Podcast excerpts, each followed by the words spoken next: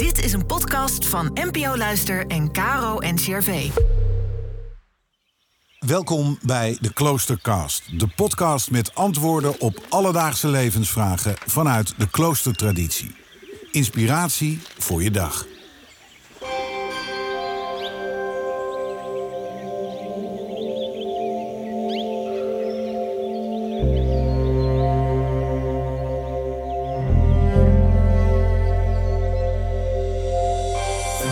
Wat is goed leiderschap?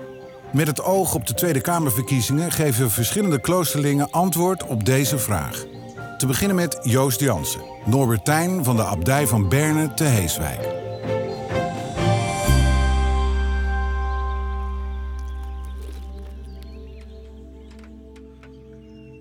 De meeste religieuzen leven in gemeenschap. Een minimaatschappij.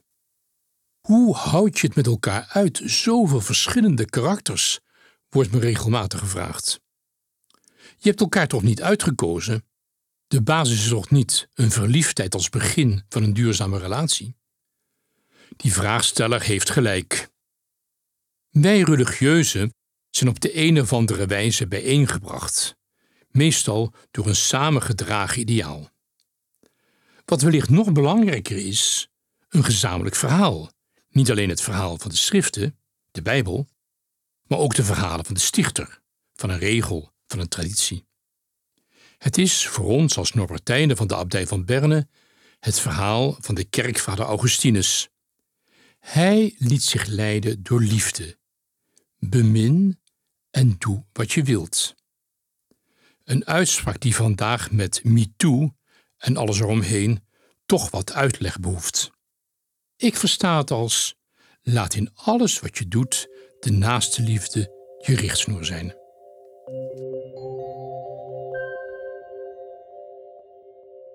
In de minimaatschappij van onze religieuze gemeenschappen wordt ook leiderschap uitgeoefend.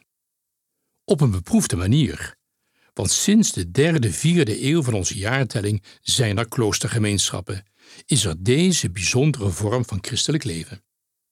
De twee belangrijkste regels zijn die van Augustinus en die van Benedictus. De eerste is wat korter, de tweede uitgebreider. De eerste, die van Augustinus, mikt meer op de gemeenschap. In de regel van Benedictus is de leidende rol van de abt sterker uitgewerkt.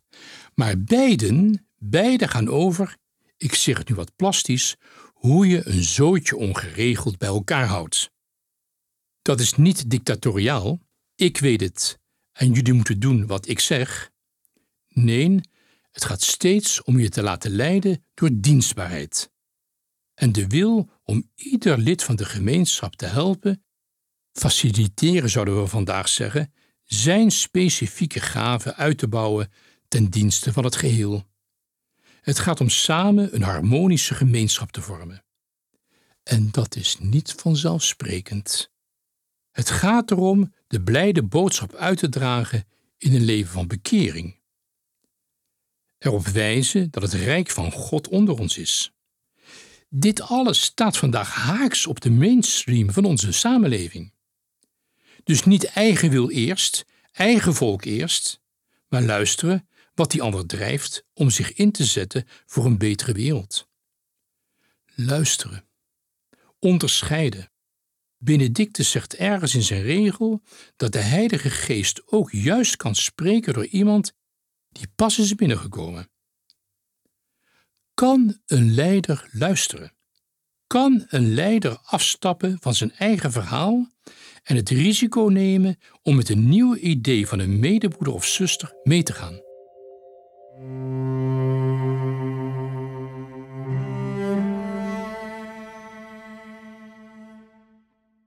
Augustinus is tegen het principe van gelijke monniken gelijke kappen, dus tegen nivellering.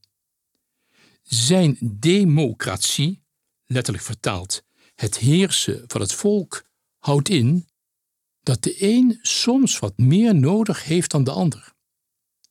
Kom je uit een goede stand? Je zult een stapje terug moeten doen, omwille van je broeder of je zuster. Kom je uit de armoede in het klooster? Dan zul je het beter hebben, maar ga er niet prat op. Ken je eigen verantwoordelijkheid. En bewaar in alles de liefde, de concrete naaste liefde, want daar is God. Ubi caritas et amor, ubi caritas Deus ibi est. Waar vriendschap is en liefde, daar is God. Zouden onze politici hier wat aan hebben? Er zijn er die zich door de oude kloosterwijsheden laten inspireren. Blijven luisteren naar wat het ten diepste in mensen leeft aan verlangens om waardig als mens te kunnen bestaan. Veel er ze mis, we weten het. Maar één ding zegt me die blijde boodschap. Blijf je omkeren. Je kunt iedere keer weer opstaan en nieuw beginnen.